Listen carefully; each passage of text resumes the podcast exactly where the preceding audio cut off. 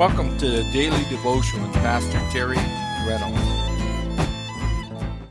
It is so good to be with you today as we continue in the book of Proverbs. Today we're in the book of Proverbs, beginning in verse number 8.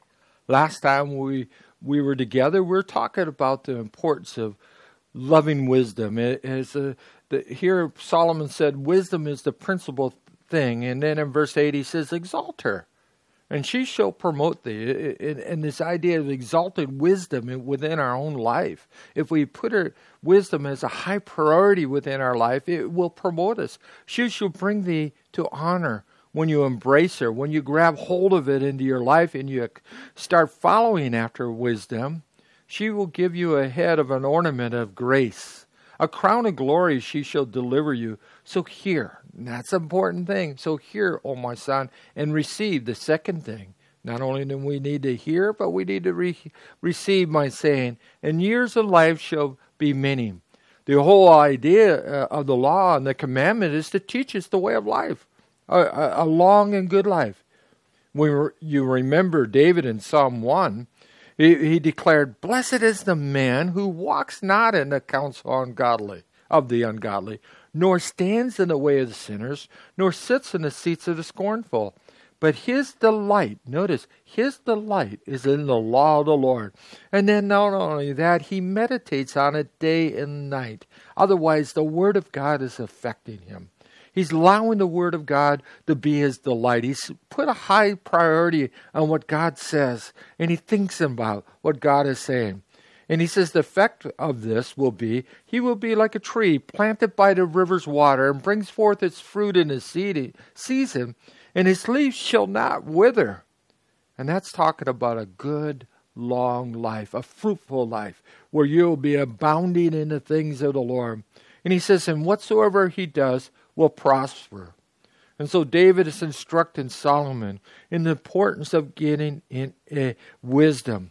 As you go on, in verse number 11 he says i have taught you the way of wisdom i have led thee in the right path and when you go your steps will not uh, will not be stra- uh, straightened or else they won't be narrow they won't be confined wisdom is going to lead you it's going to open up new doors to you it, it's going to allow you to to see things the way god would have you to see things you won't have tunnel vision per se you'll be able to see the things of the lord in verse 12 he says and when you run I like this. Doesn't life get so busy? When you run, you will not stumble.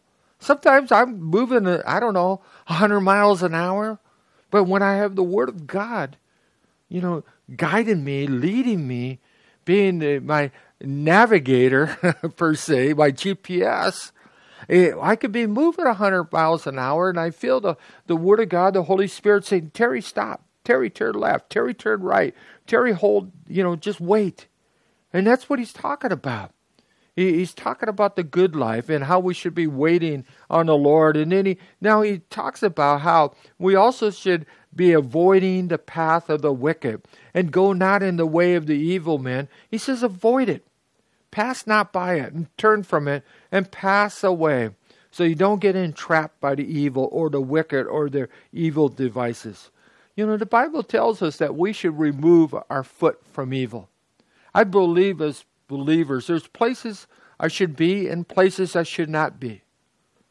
We need to stay away from those areas where you, you see, you know, that God will show you where there's evil just rampant, running all over the place. I'm, I'm careful with these places because I know that myself as a human, I'm drawn, my lust is drawn to, to darkness, to the, the evil of this world but yet I choose to follow the way of the Lord. So I need to make a decision to remove my foot and not follow after the path uh, of the Lord. So he tells us to avoid it. Pass not by it. For they will not sleep until they have done their mischief, and their sleep is taken away unless they cause someone to fall. Man, that's interesting. They, they, they're out there lurking. They're looking for ways to trip up people. Their, their bent is towards evil, for they eat the bread of wickedness and they drink the wine of violence, but the path of the just. Now, notice how he shifts gear. But the path of the ju- just, in contrast to the wicked eating the bread of wickedness, drinking the wine of violence and doing mischief, but the path of the just is shining, is a shining light in the eh, that shineth more and more unto that perfect day. He says there is a different path. It's almost like there's a fork in the road. We could choose to follow the way of our flesh, the way of wickedness. And I love it where Paul writes in the book of Galatians. He says, Whatsoever a man soweth, so shall you reap. If, he, if I follow that path of my own desires, my own lusts, he says, If I sow to the flesh, of the flesh I will reap corruption. But if I choose to walk in the path of light, or walk in the path of life, he says that path is going to shine more and more unto that perfect day, that day in which our Lord and Savior comes back to us. I pray that we make wise decisions in those forks in the roads of our day, that we would choose to follow the Lord. Choose the Lord this day. And it's my prayer that you will enjoy the abundance of God's grace and the abundance of His love as we make the right choice. What a beautiful picture that we have here. The path of the just, that it's shining light and that gets brighter and brighter, leading us unto that perfect day. And so until next time, this is Pastor Terry. May God richly bless you.